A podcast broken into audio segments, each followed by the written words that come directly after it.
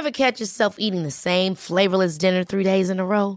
Dreaming of something better? Well, HelloFresh is your guilt free dream come true, baby. It's me, Keke Palmer. Let's wake up those taste buds with hot, juicy pecan crusted chicken or garlic butter shrimp scampi. Mm. Hello Fresh. Stop dreaming of all the delicious possibilities and dig in at HelloFresh.com. Let's get this dinner party started.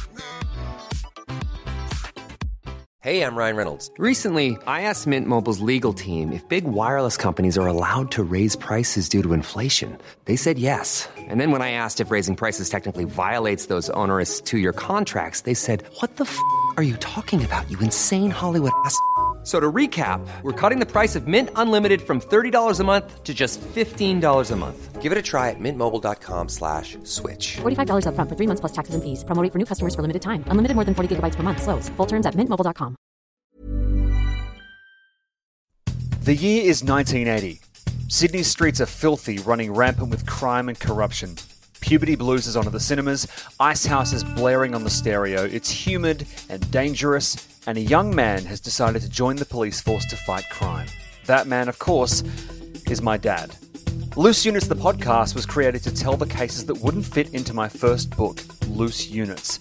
But Loose Units was a series of fantastical tales that I wrote based on the real crimes my dad solved on the force back in the early 80s. So this season, Dad and I are finally going to go back, back, back to the year 1980, and each week we'll be going chapter by chapter through Loose Units, the book, and Dad will tell us the story behind my version of events. It'll be thrilling, revelatory, and as always, very, very loose. Welcome to Loose Units Origins. Hello and welcome to Loose Units Origins. Every week I sit down with Dad and we kind of go through the stories behind the stories from my book Loose Units, which I wrote about Dad's time as a cop in the 1980s. Now, Dad, one of the things that keeps coming up throughout all of our, you know, podcasts and uh, my books and our live shows, there's sort of this recurring character, and I say character, but I'm actually referring to a real person, and uh, not a very nice one by all accounts. Kind of a scary guy. And last night, Tegan sent me a news article which just hit the uh, Sydney Morning Herald a couple of days ago, and actually yesterday, yeah, March 14th, 7:30 p.m., 2021. And I got this article from the Sydney Morning Herald, which sort of weirdly ties together a whole bunch of your stories. So I, I thought what we could do is just to pause our recaps of the cases from the book and sort of skip around a little bit in time to try and establish some sort of fleshed out picture of this event and this person. I know I'm being cryptic, but you know who I'm talking about, right? Initials uh, AS. Yes. Should I say any more than that? Uh, yeah, it's Adam Savage from Mythbusters. No, it's uh, Abe Saffron. Now, many of you will actually know who Abe Saffron is, or at least have heard the name. But, Dad, I called you last night and let you know about this article. So I'm just going to kind of give a bit of a bit of a breeze through of this article, and regular listeners and readers of my books will know why this is a big deal. Uh, the article was called Luna Park Fire: The Files That Linked a Sydney Underworld Figure to a Tragedy. At 10:15 on the night of June the 9th, 1979, flames engulfed the ghost train at Luna Park. Six children and one adult were killed. Nearly 30 years later, award winning Herald investigative journalist Kate McClymont revealed claims that Australia's most notorious crime figure, Abe Saffron, was behind the deadly fire at the popular fun park on the shores of Sydney Harbour. Uh, now, I'm going through this story, and um, the journalist actually spoke with Anne Buckingham, who was a niece of Abe Saffron, who told McClymont, the name of the reporter, I don't think people were meant to be killed. So I think the idea was the fires were to basically I'm guessing it was some sort of land grab, but uh, essentially the article goes on to say Saffron, who was linked to seven other blazes, was the subject of a later National Crime Authority investigation into the fires. Now, when the trails had gone cold, the report stated Luna Park, it was alleged, had been coveted by Saffron for over 20 years, and the fire in the ghost train had been lit as a trigger to evict the incumbent tenants and gain control of the park lease for himself. The investigation series also revealed the truth about Abe Saffron's crimes and his very powerful friends. It kind of goes on and it talks about detective stuff, and then there was a really interesting article that came out this morning, I believe, which basically says from and uh, Dad, tell me if you agree with this appraisal of Abe Saffron. Um, from the mid 40s to the mid 70s, Saffron was the king of King's Cross, running virtually every brothel, strip club, and bar along Darlinghurst Road. In the three decades that Saffron prowled Sydney's streets, there were few criminal activities that the man dubbed Mr. Sin was not alleged to be involved in. But his main criminal endeavors, which helped him amass a $25 million fortune, included brothels, insurance fraud, bribing police, liquor offences, blackmail, extortion, and arson. Would you say that's a fair appraisal of Abe Saffron? Definitely. Of course, back in that time, uh, he could not have done any of that without the complicity or the uh, of the sort of the tacit Awareness. approval of, of the uh, New South Wales Police Force. Obviously, not the entire police force, but um, definitely, uh, you know, the detectives and licensing police um, with it hundred percent. Who are li- area. what, what, are, what are licensing police for those of us who don't know? Licensing police was one of those. Um, we had licensing police, two of them at North Sydney Police Station. They were actually up in the detective's office. Yeah. And they were affable, charming, charismatic. I would describe them as really nice people. Mm. But I, I was kind of naive in a way. I didn't fully understand what they what they did. But every single person in in in our area, or if it was Darlinghurst, they would have had licensing police there. And any club or establishment that sells alcohol has to submit an application, and the licensing police they actually go around and sort of check it out and just sort of get a sense of um, the business that will be carried on. Okay. And uh, liquor licensing in New South Wales, the laws are very strict. Um, but funnily enough, Paul, just up from us is the uh, the famous bourbon. It's called the bourbon now, but it I think, used I, to be yeah, called- it rings a used bell. to be the bourbon and beefsteak. Yep. And um, there was a time when it was the only establishment, at least in New South Wales, possibly Australia, in the heart of the sleaze, um, that had a 24 hour liquor license. Now, you've got to ask yourself, I mean, how on earth. And these establishments, a lot of them up here, were owned by Abe Saffron. And um, he has been implicated in many um, nefarious um, stories pertaining to uh, mainly the eastern suburbs of Sydney.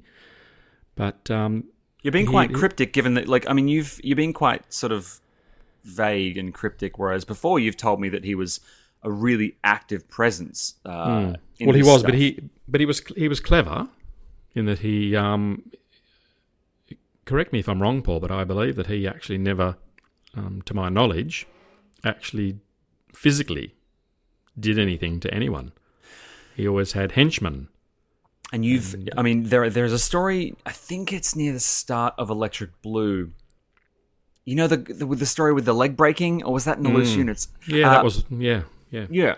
And that was uh, what was the name of the guy? Um, Lenny McPherson. Lenny McPherson. So he, so basically, Abe Saffron did that sort of mafia boss thing of never actually having a hand physically in doing any of these things, but pulling No. all of the strings. Correct. right? He he he was um, the overseer of much misery.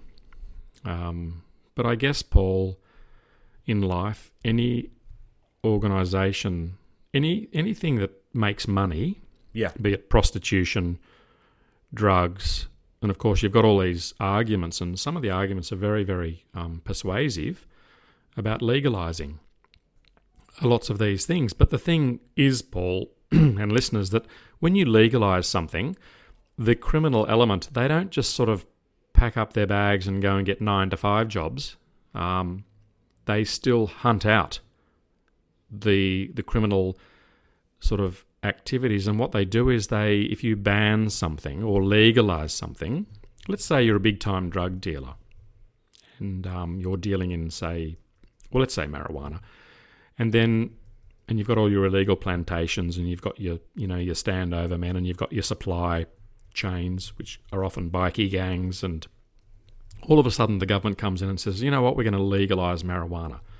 Everyone can just go to the local chemist and buy their stash now the the the criminal gang the underworld organizations that were making immense profit out of this illegal business they all of a sudden don't go, oh, okay, now that's finished and now we're just never going to do anything bad again. No, no, they what they do is they come up with another idea.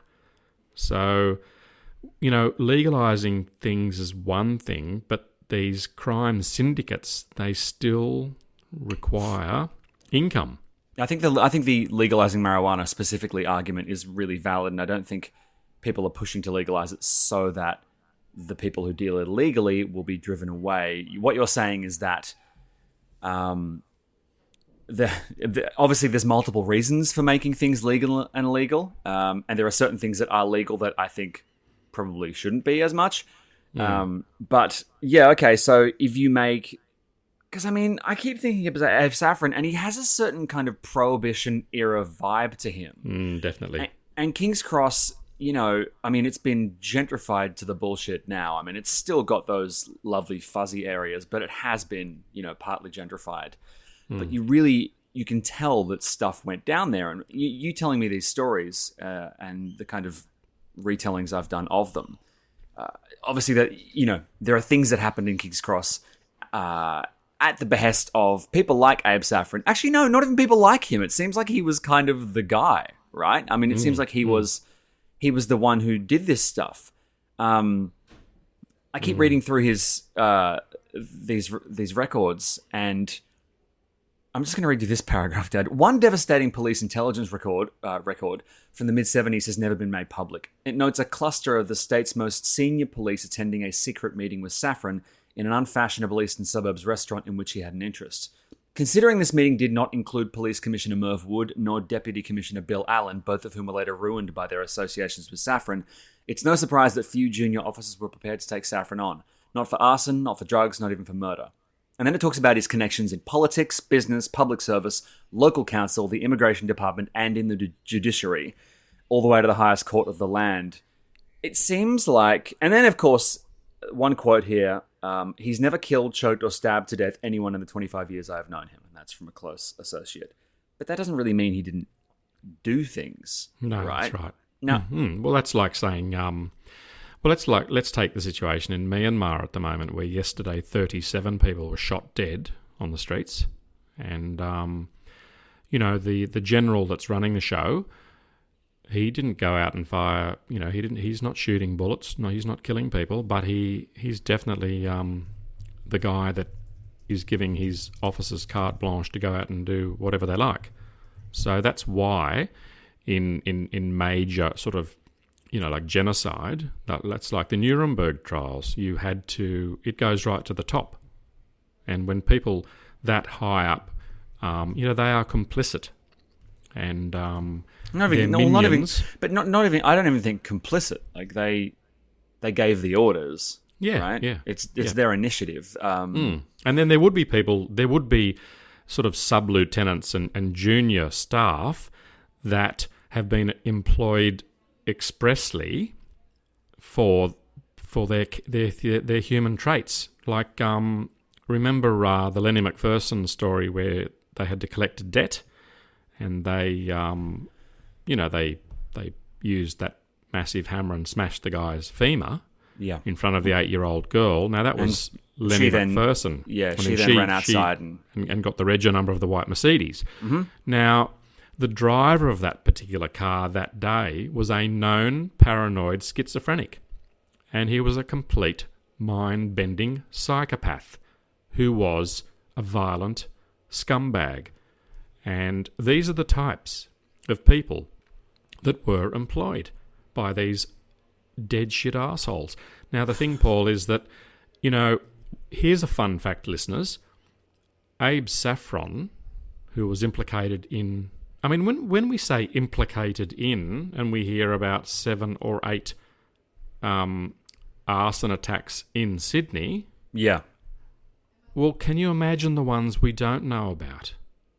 I mean, arson is an insidious crime. The most terrible thing about arson is when the arsonist sets fire to a dwelling and unbeknownst to the arsonist, or they do know and they don't give a shit, is when people are inside. There was a classic case in Balmain a few years ago where a guy was doing an insurance job in his own um, small business Yeah. and there was a flat above, and people burnt to death. Um, and it's just so it's it's it's terrible. But when but look, if you're going to um, say run an airline and you want cabin crew, Yeah. the chances are that you are going to employ people that um, are generally fairly sociable, um, are coherent in their diction. They they they're just different horses for different courses. If you are running an underworld sort of gangster thug scary establishment where full where full shit where fear rules I mean, fear is an incredible thing. It's a very powerful um, sort of tool that these organisations use. Fear and terror. I mean, that's how these organisations work. And you know, it's like the Stasi in um, in East East Germany. And then you get to the stage where you can't trust anybody. It's like a family, and you're either in the family or you're out of the family. Now, it's all based on, and then of course you've got your family. So they say to you, look, if you don't do this, you know, we'll we'll come round, we'll pay you a visit, and we'll maybe get rid of your wife and kids. And it's just this. It, look, it's be living life in in, in just ab- abject terror.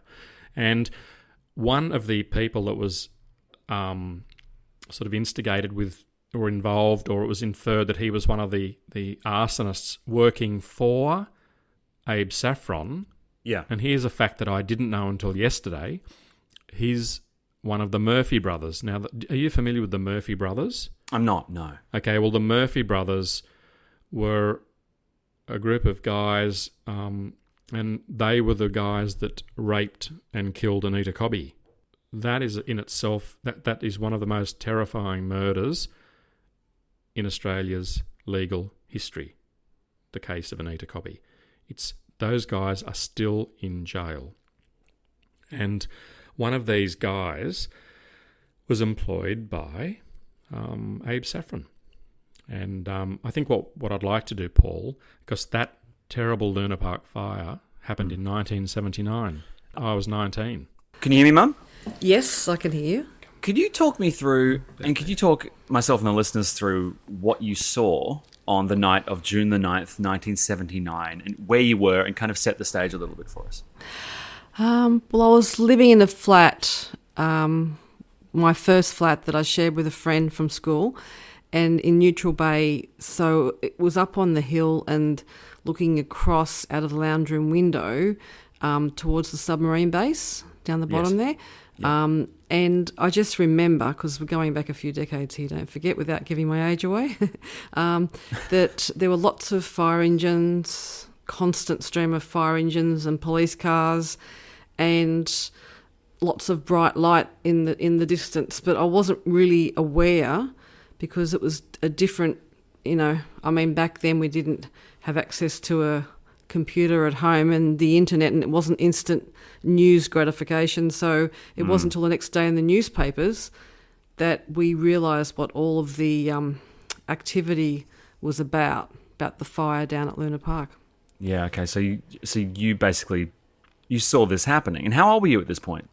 Um, give me the year again. It was 1979. Okay, so 79, so I would have been um, 20, just before, or just before, actually 19, just before I joined the police force. Like it was only very soon after there that I joined the police force. Do you find it a bit weird that uh, someone who was kind of a thorn in the side and sort of, you know, complicit with a lot of bent cops throughout, you know, your career and your that era of policing had potentially lit an iconic fire that you kind of watched from a distance? Does that strike you as a little bit odd?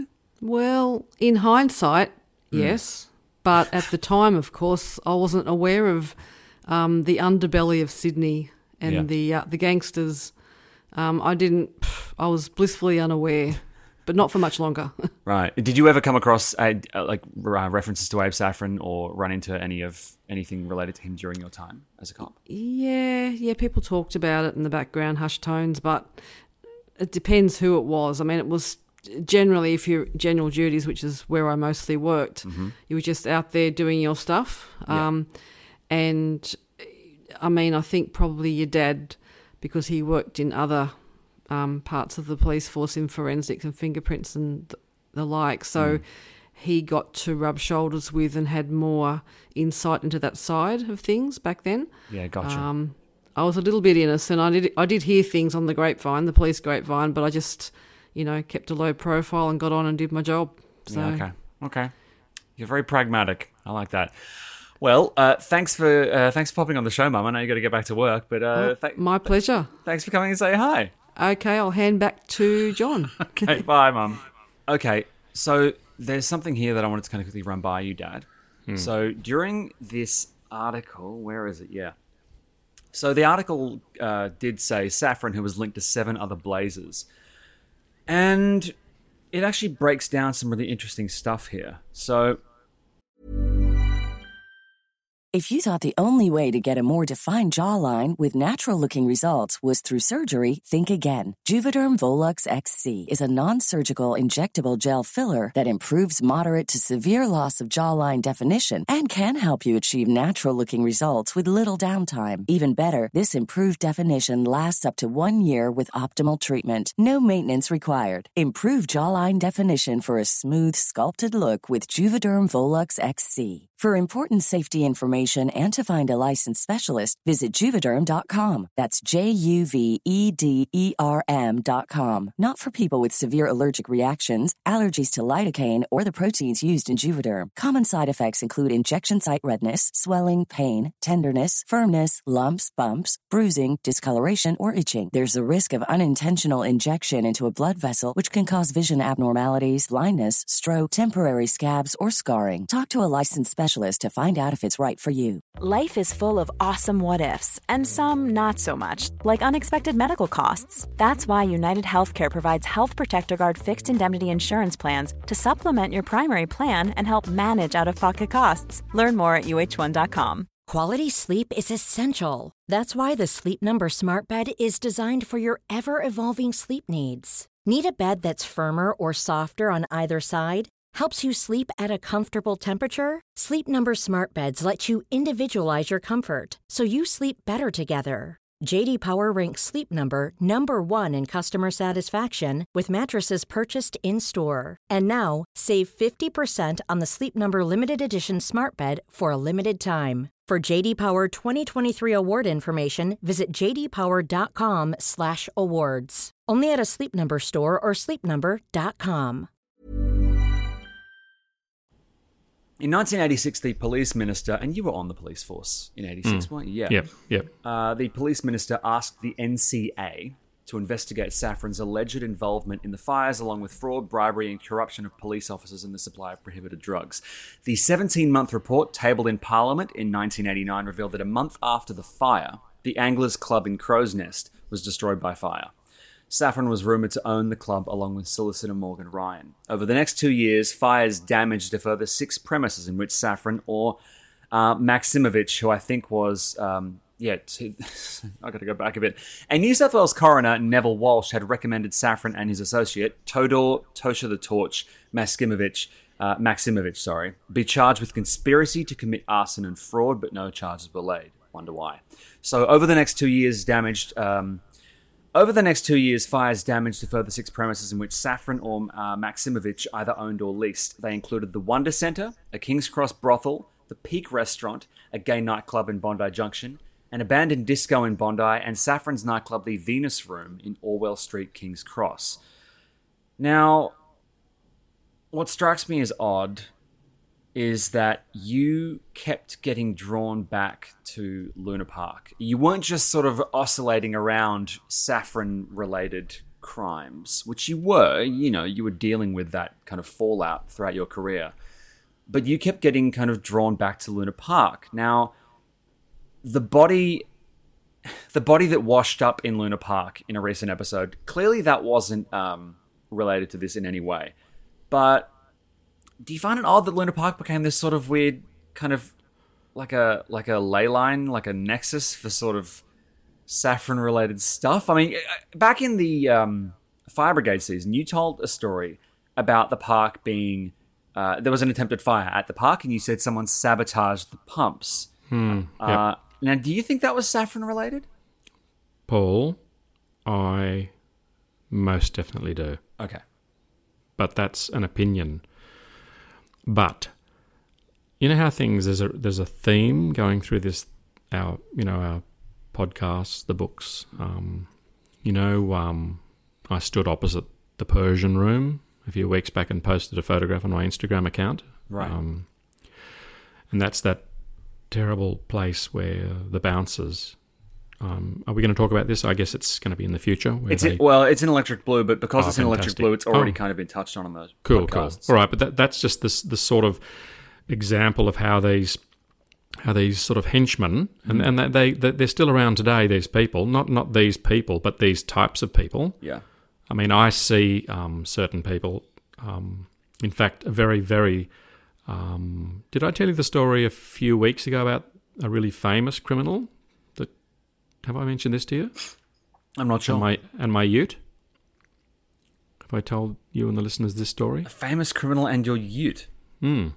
There is a very, very famous, very notorious criminal in this city.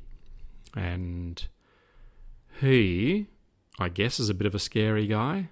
Um, I've never really met the guy, but he's friends with other not so bad but really famous people. And some of these really famous people that that everyone in Sydney knows, some of them park wherever they want to. So they park their certain cars in certain places that they're not supposed to, which precludes me from parking in those spots, i.e., loading zones. Now you're sound this is this is uh, is this going to get us in trouble or are we okay? no, because I'm being very careful. Yes, you are. Okay. Yep. Yep. I'm being extremely careful. And I'm going to ask you off mic who the actual people oh are. Just- yeah, I'll just tell so- you off mic. Great. Okay. Okay. And people might like to guess. I'm not even going to describe their stature because if I describe their stature, everyone will know who I'm talking about. Yep. So I'm sitting in my ute, and it's very close to where we live. And there's a particular coffee shop in this area that is absolutely um, well known. Sorry, listeners, that was my phone. Oh, Dad. Um, sorry, but this place is frequented by famous people and members of the underworld.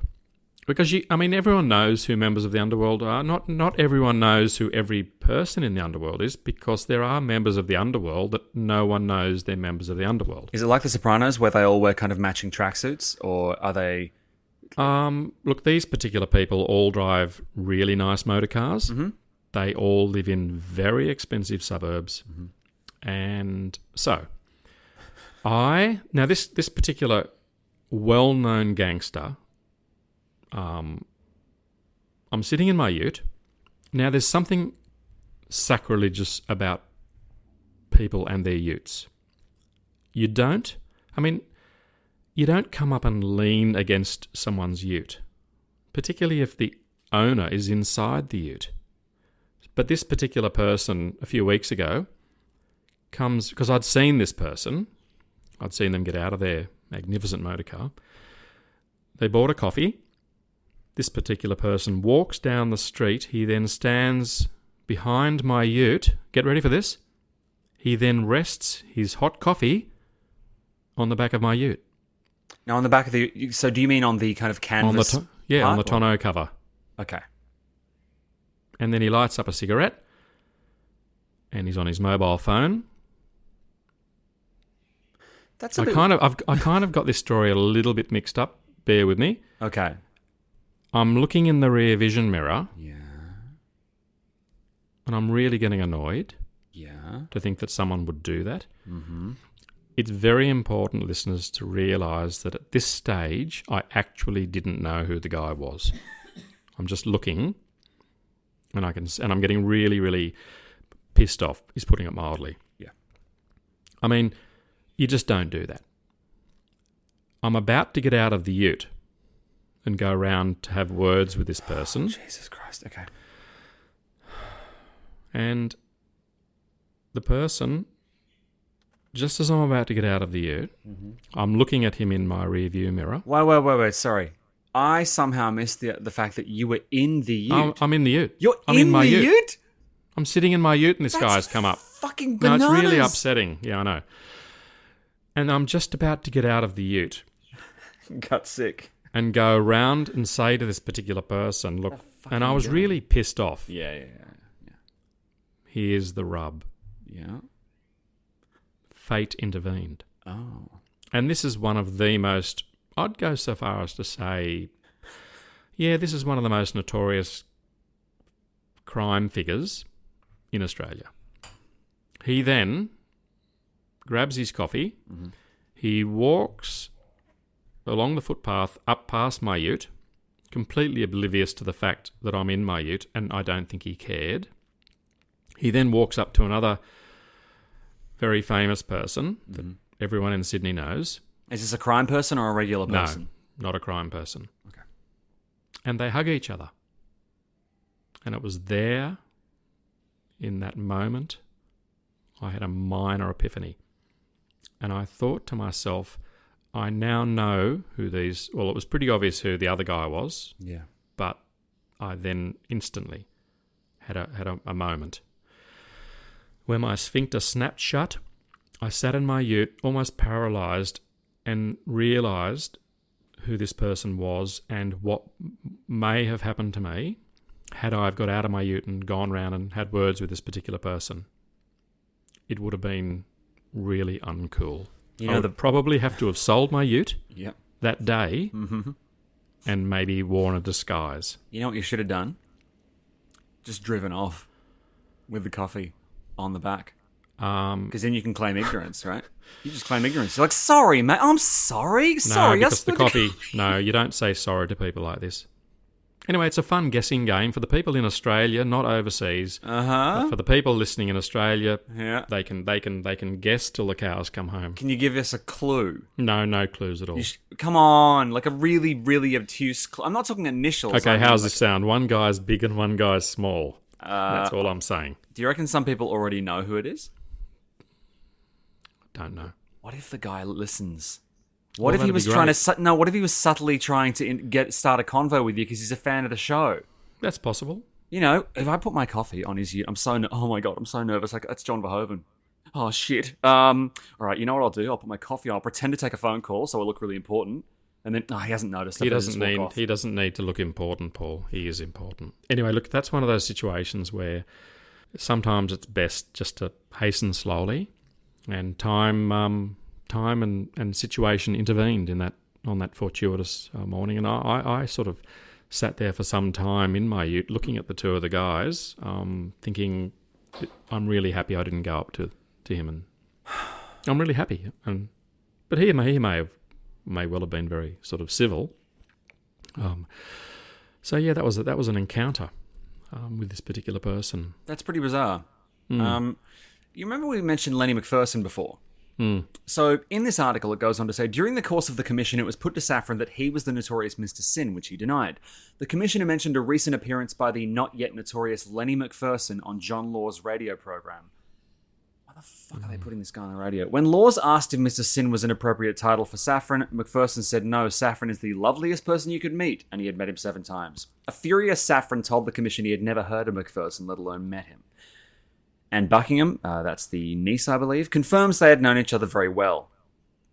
Um, I know that uh, Abe Saffron tried to take the Age to court over the title Mr. Sin. Uh, it was Mm. settled out of court. Uh, he lost a lawsuit against the Sydney Morning Herald for using it in 2003, but before he died, the Gold Coast Bulletin settled an action over the 2004 crossword puzzle that had as a clue Sydney underworld figure nicknamed Mr. Sin. Apparently, he was very he was very reclusive, um, and he died from a leg infection.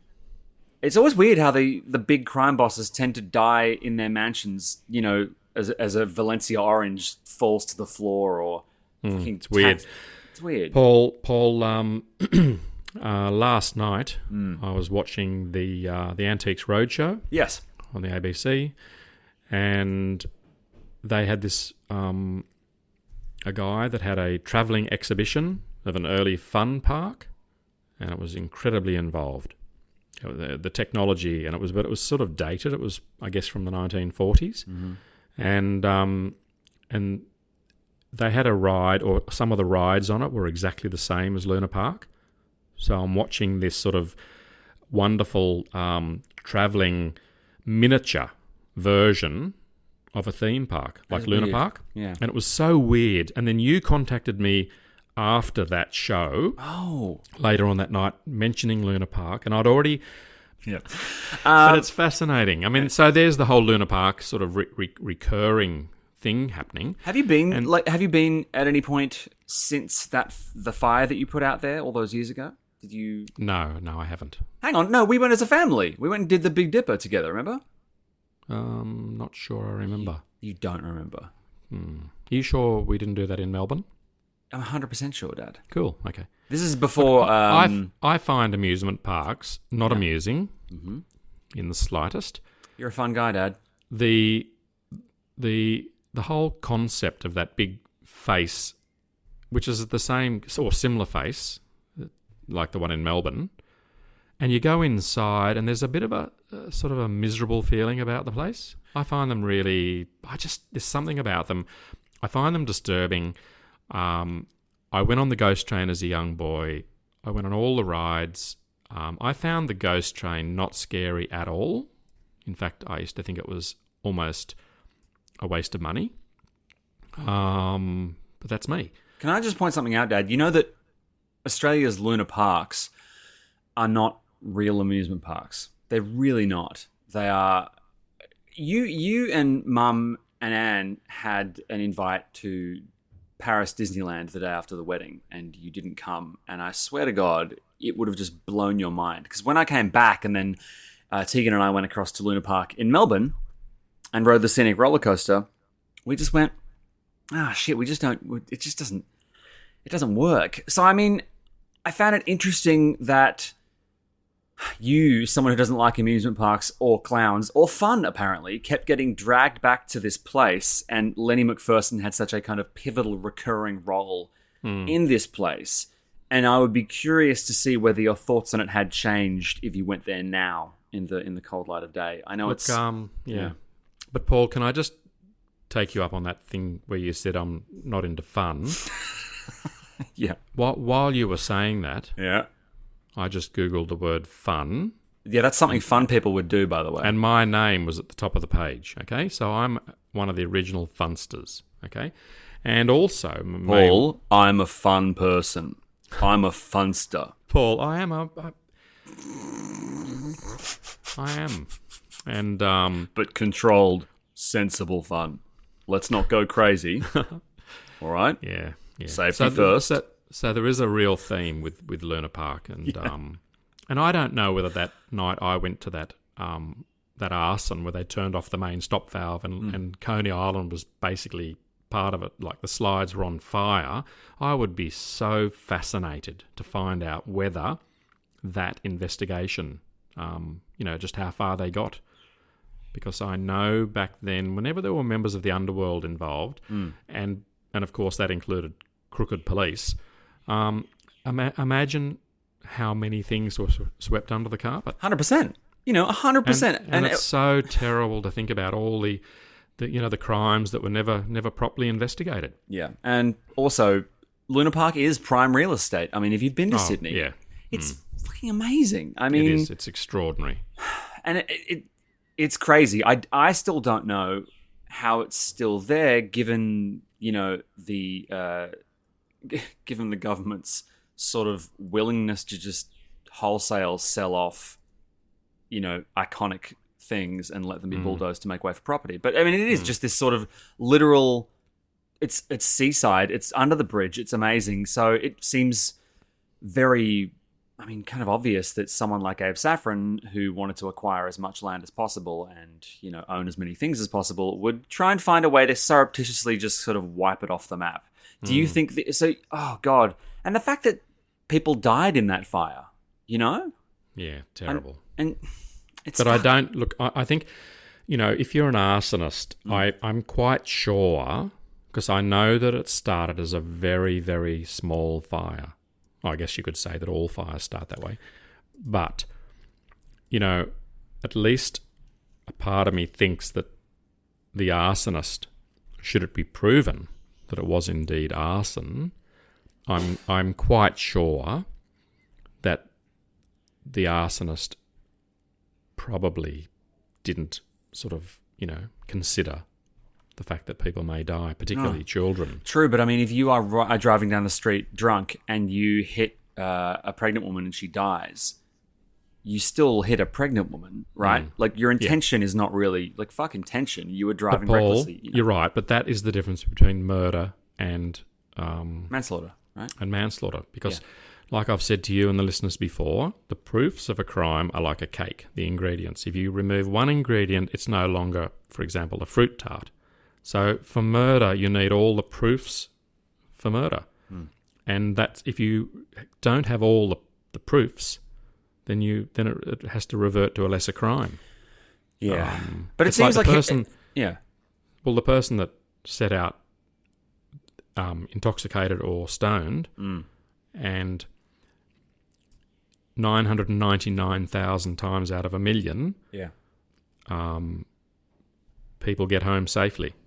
It just seems to me like history has already decided what kind of a person Abe Saffron is. You know, you can Oh, yeah, pro- yeah. you can protest about the kind of you know the nuances of well, technically he was never convicted, all that other shit. But the Mm, fact yeah. is, you know, people kind of know just by reputation what kind of Mm. a person he was, and I, I, I know that's not the same as justice for those things, but it certainly means that you know I for one don't feel bad talking about these things as if they more than likely happened. And I think it's look, I, you know, it was no. I don't think it was ever conclusively proven that he ordered the arson of the of Luna Park. But I find it so weird how this is just bound together. It's like these margins around the corners of the police careers of yourself and mum. I mean, hmm. you know. No, just before she becomes a cop, she sees the fires, and unbeknownst to her, that was potentially lit by Abe Saffron, who then becomes a key figure through your life. And then one of your last cases as a firefighter is putting out an attempted arson at Luna Park, which is probably by his orders again.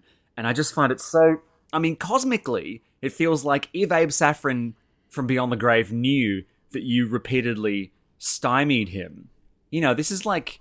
This is like Daredevil and Wilson Fisk. I mean, it's not a reference you would get. Uh, it doesn't matter. I, I really just find it interesting that this guy has become such a, you know, a, a key figure in the in the background of your Mm. careers. So, um, no, it's amazing. It's amazing, yeah. Paul. Yeah. Well, we hope you enjoyed this Abe Saffron themed episode.